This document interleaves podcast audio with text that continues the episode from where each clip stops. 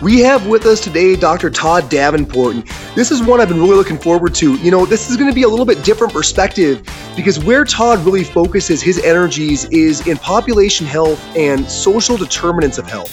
This is Pain Reframed.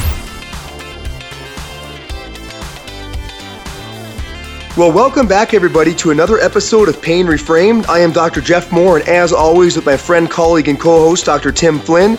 So what we see with the opioid epidemic is that certain regions of our country are having a particularly challenging time, really even getting back to neutral, let alone to begin making progress. In so many areas of our country, things are actually still getting worse, even in light of everything we know about the inefficacy of opioid medication, particularly in the long term, to manage any sort of chronic or persistent pain. We're still seeing ongoing prescription rise in certain areas.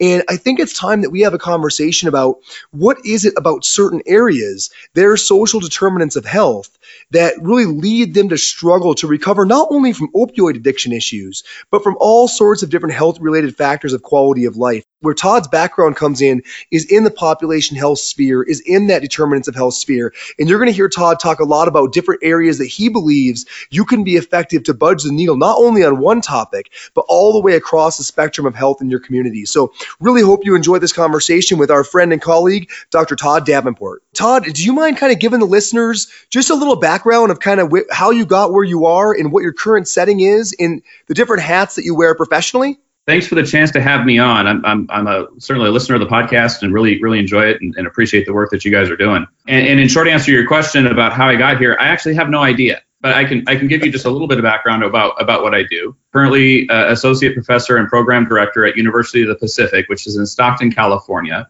Uh, we're not in Oregon. Uh, we're actually about ninety minutes east of the Bay Area, the San Francisco Bay Area here in California.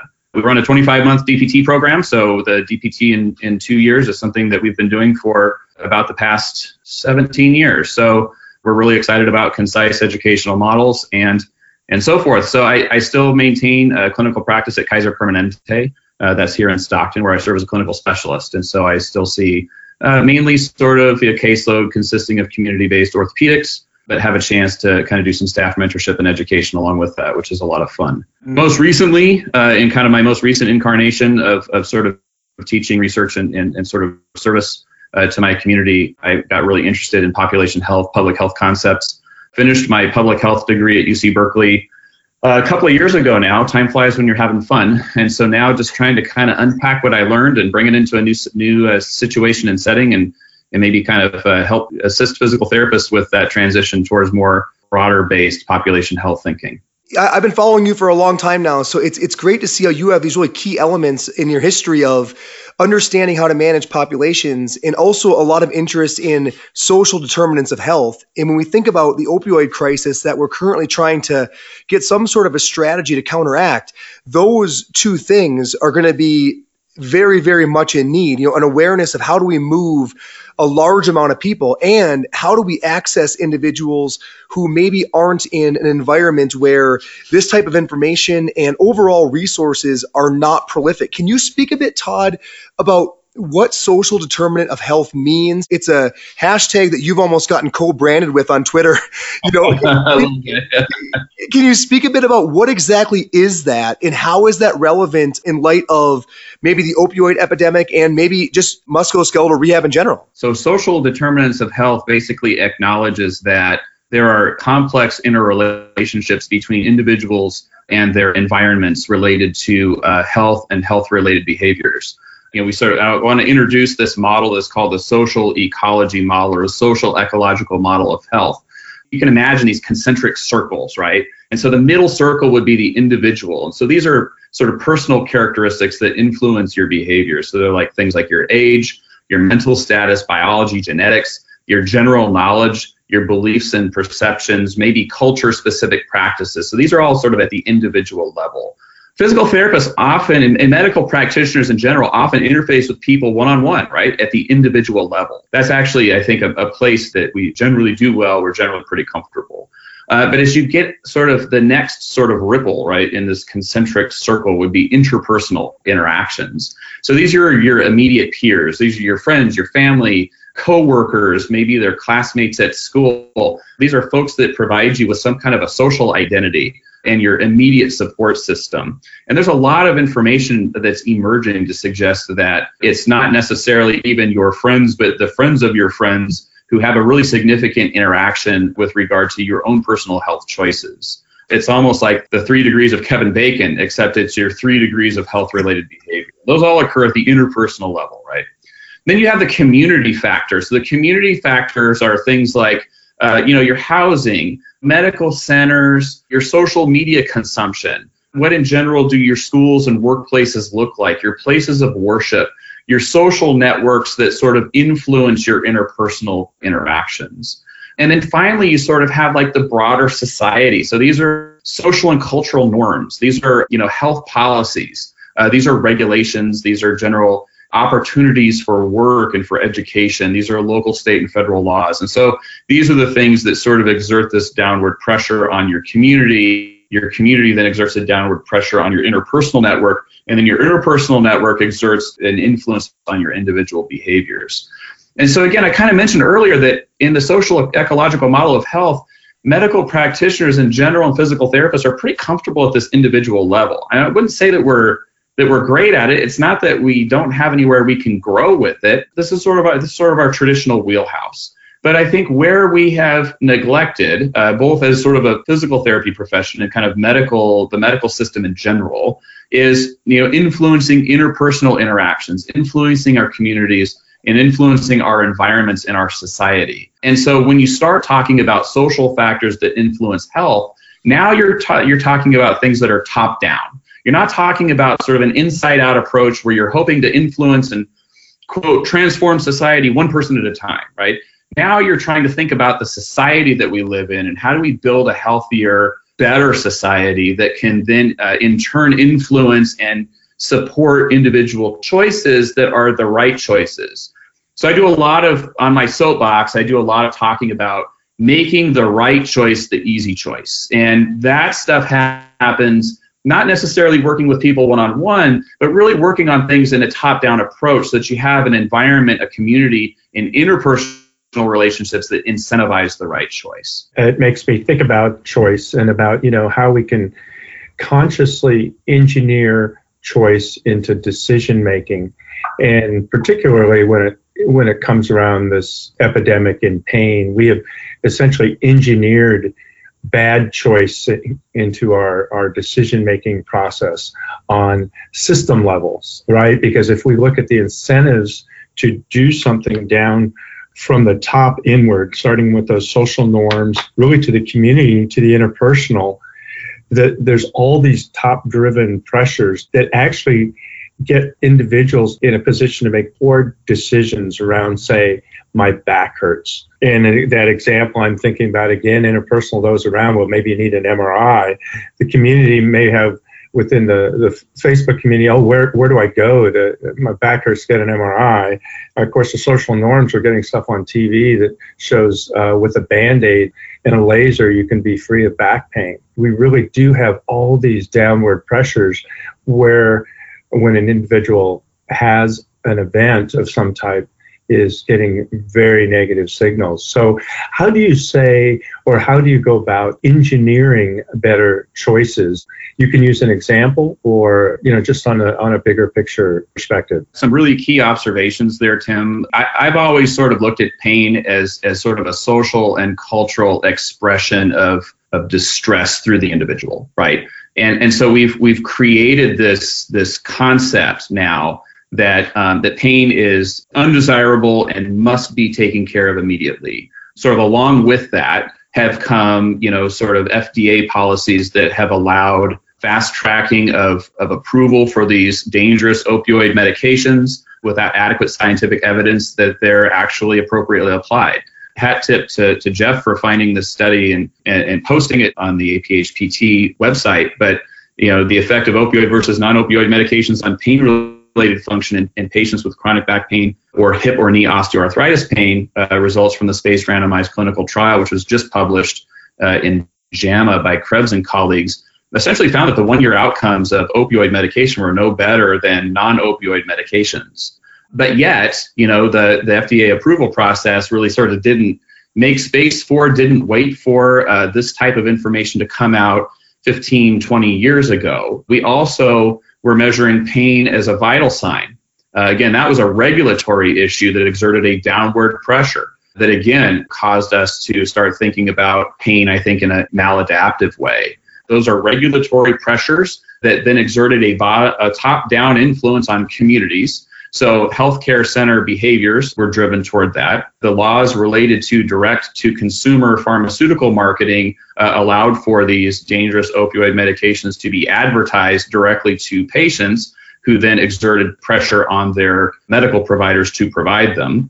Both created this maybe distorted picture of get out of pain quick, sort of a way that, that we get messages out there in our social media, but also then turned into a lens that the only way that we could kind of consider pain was how quickly we could get out of it. So it became the self-fulfilling prophecy uh, and contributed maybe to some information siloing on our social media, which then, you know, sort of influenced that friend of a friend of a friend who maybe had a surgery that, that didn't go well, or maybe you know, had back pain and was taking this opioid medication that, that made it you know, maybe easier for them to function, at least in the short term, or you know, that information then trickles back to you by way of your direct social network so that your individual choices are then sort of incentivized to be seeking out you know, opioid medications, whether you're, you're medicating the quote right kind of pain or not. In my residency program, I worked with a spine surgeon who used to, of course, this was fifteen years ago now, who used to prescribe op- opioid pain medication. And I said, you know, doctor, how do you how do you avoid the issue of addiction? I mean, these are addictive substances that we're dealing with here. And and he said, you know, Todd, um, the way I handle this is that we we have a very frank talk right up front about the right kind of pain to medicate. You know, if you're medicating post-operative pain, post-surgical pain, really, you shouldn't need these things for very long.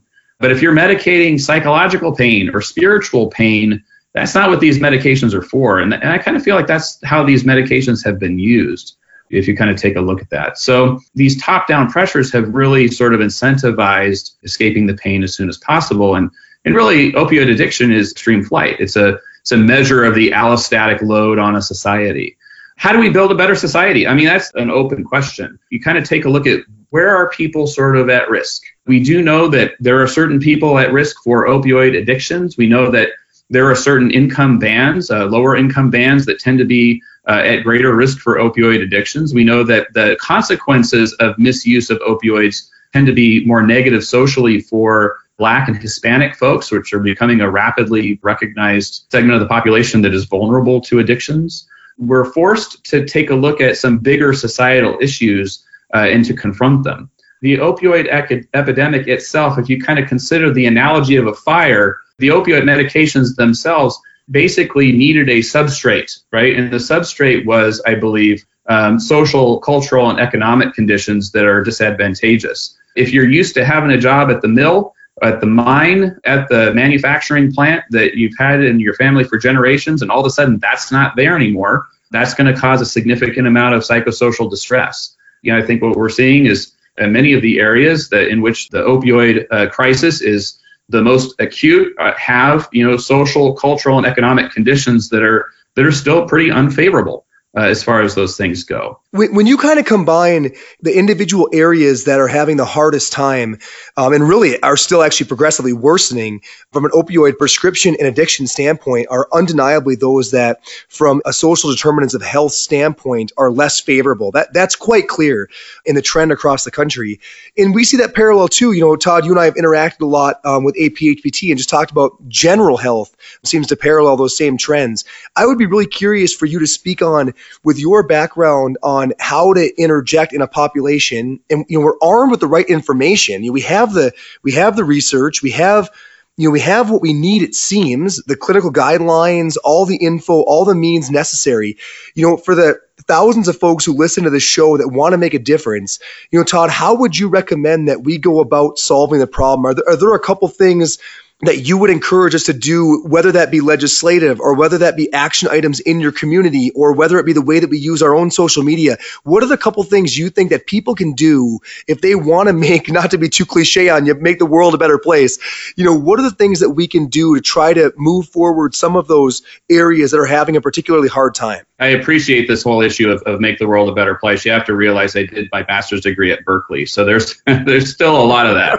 Uh, and so that's that resonates with me a lot. And I think it's a really, even though it's sort of a cliche and it seems kind of cheesy, I think it's a base motivation for why a lot of people pursue healthcare as a dis, as a discipline, as a career. And I think it's a good way to sort of start to engage folks as they as they think about groups of people instead of individual people.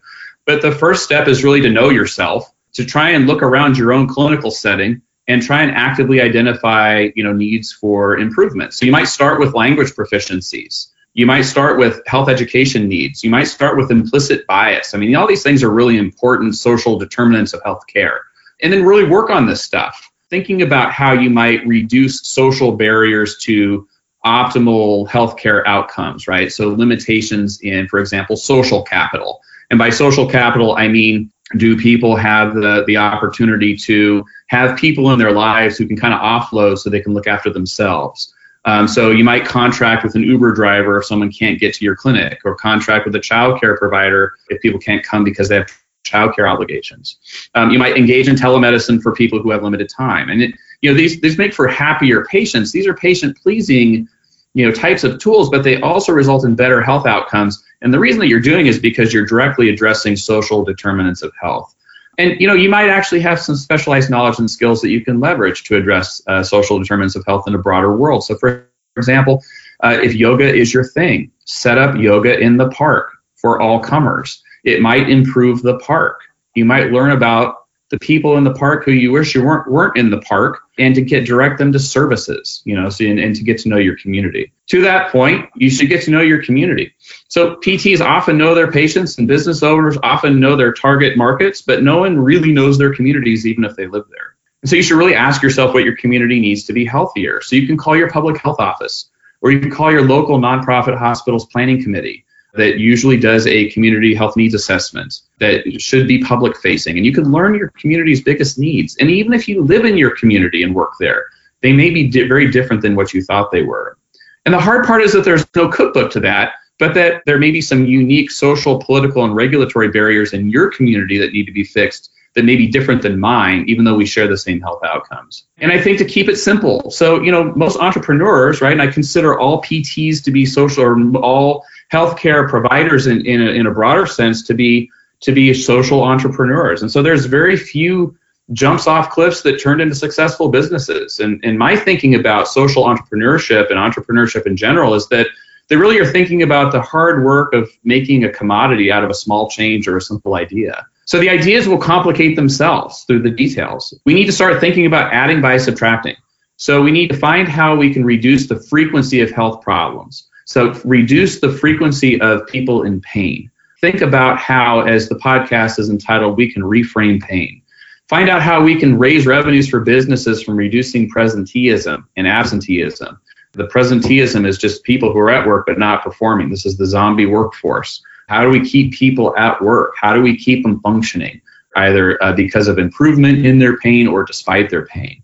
Um, but we're not going to get into the population health space in pain by adding costs or adding charges. We're going to make money by saving someone else some money. And I also think we need to go to where the money is. For every person on this planet, there's someone or some organization that has a vested interest in keeping them healthy. And those people uh, or organizations can be good resources for contracts and grants. So, for example, employers need employees to be productive at work and to be at work in order to uh, to meet their obligations and, and their budgetary commitments. And so that would be a good place to start. And even third-party insurance companies, as painful as they can be to try and extract payment from, can actually be part of our solution. So the nonprofit insurers need to distribute some of their funds to, for community benefits and maintain their tax status. So you might look for community benefit grant opportunities in the way of the idea of addressing pain and pain-related perceptions in order to, you know, sort of improve, you know, pain-related health outcomes within a population. And you might pitch that to a third-party insurance company through their community benefit uh, mechanism. So where you couldn't get paid by providing clinical services, you might be able to provide upstream clinical service, and it will be up to us to realign our actions uh, with the incentives implied by those resources. So, you know, just some general ideas about kind of how to get started with this uh, in, in terms of sort of evaluating sort of where where you are, where you're at, where your clinic is, what special resources you have. Start with the simple ideas. Don't make them complicated, because they'll become complicated enough. And then don't be afraid to think outside the box in terms of sort of traditional funding mechanisms. I do think that as you build new programs or get into your community, the, the alliances have shifted. I really think that it's well agreed that we have a sickness, illness-based model.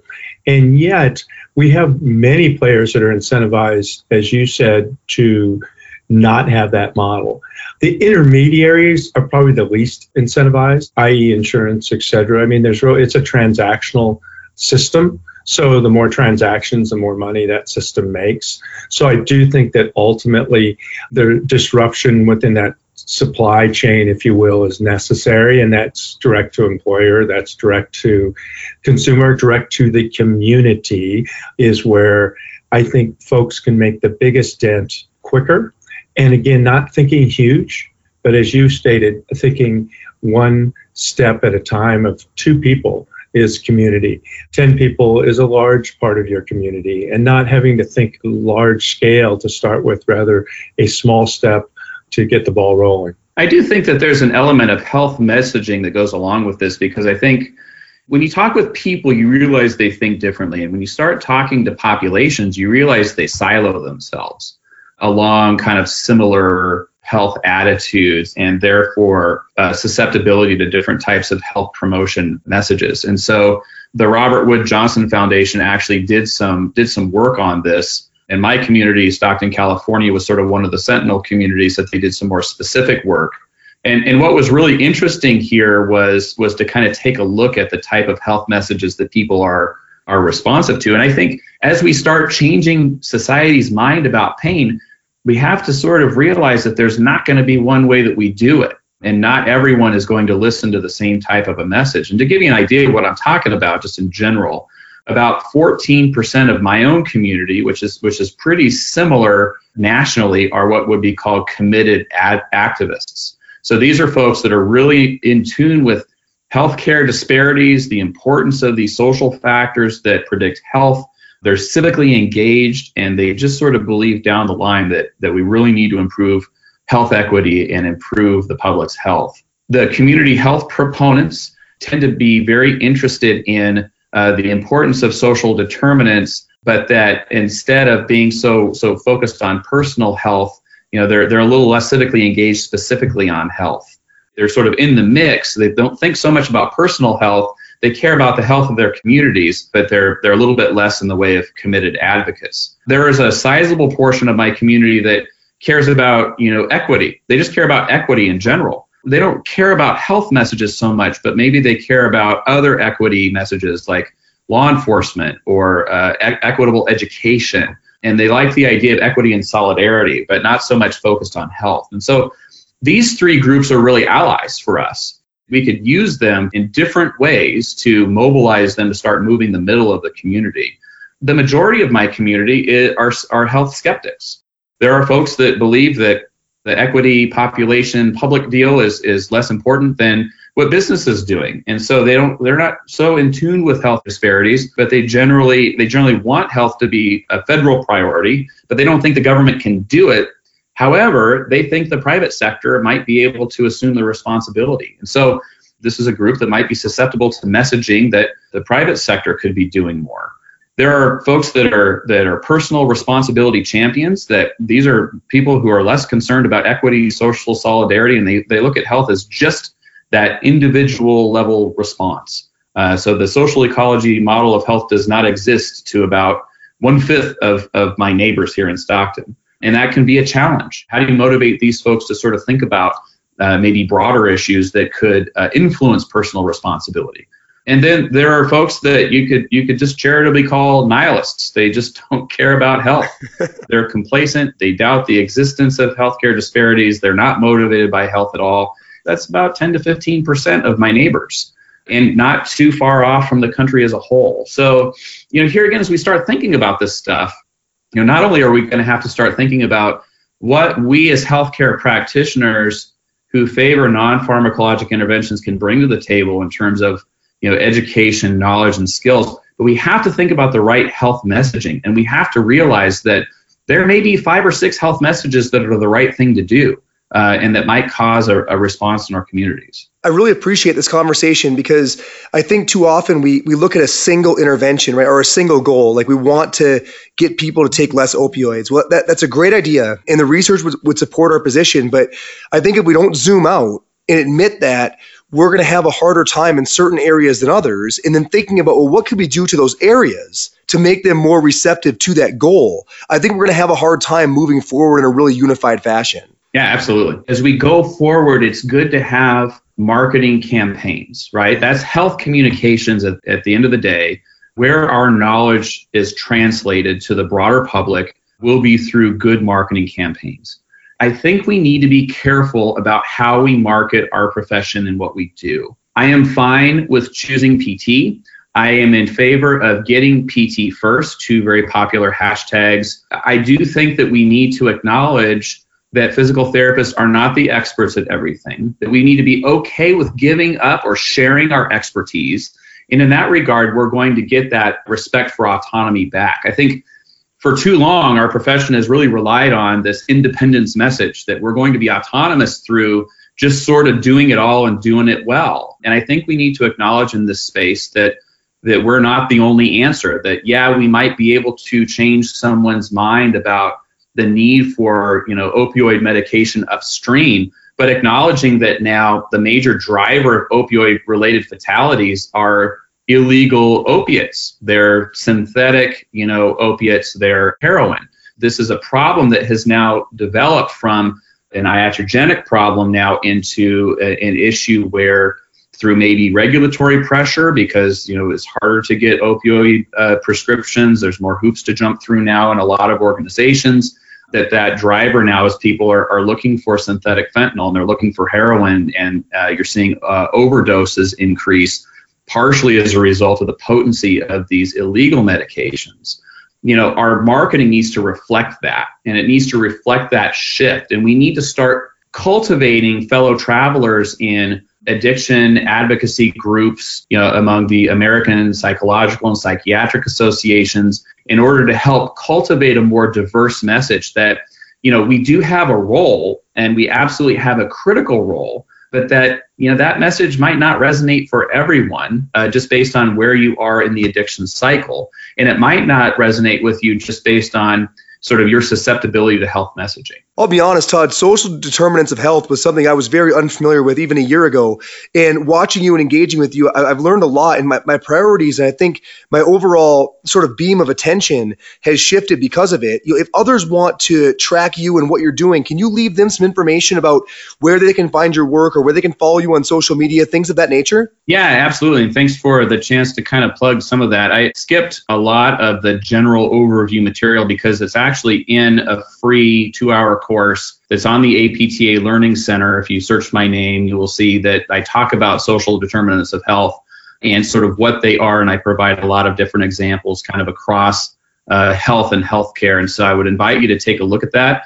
Certainly, if you have questions, if I don't know the answer, I'll find someone smarter than me to figure it out. You can tweet me. I overshare on Twitter at sunsopeningband, S U N S O P E N I N G B A N D. It's the worst Twitter handle. It's too long. It's clunky. Todd, where, also, does, Todd, where does that come from? I always wondered that. All right, so it's an esoteric reference to a Pearl Jam lyric, because I also have a hashtag I've squatted on called Grunge P T.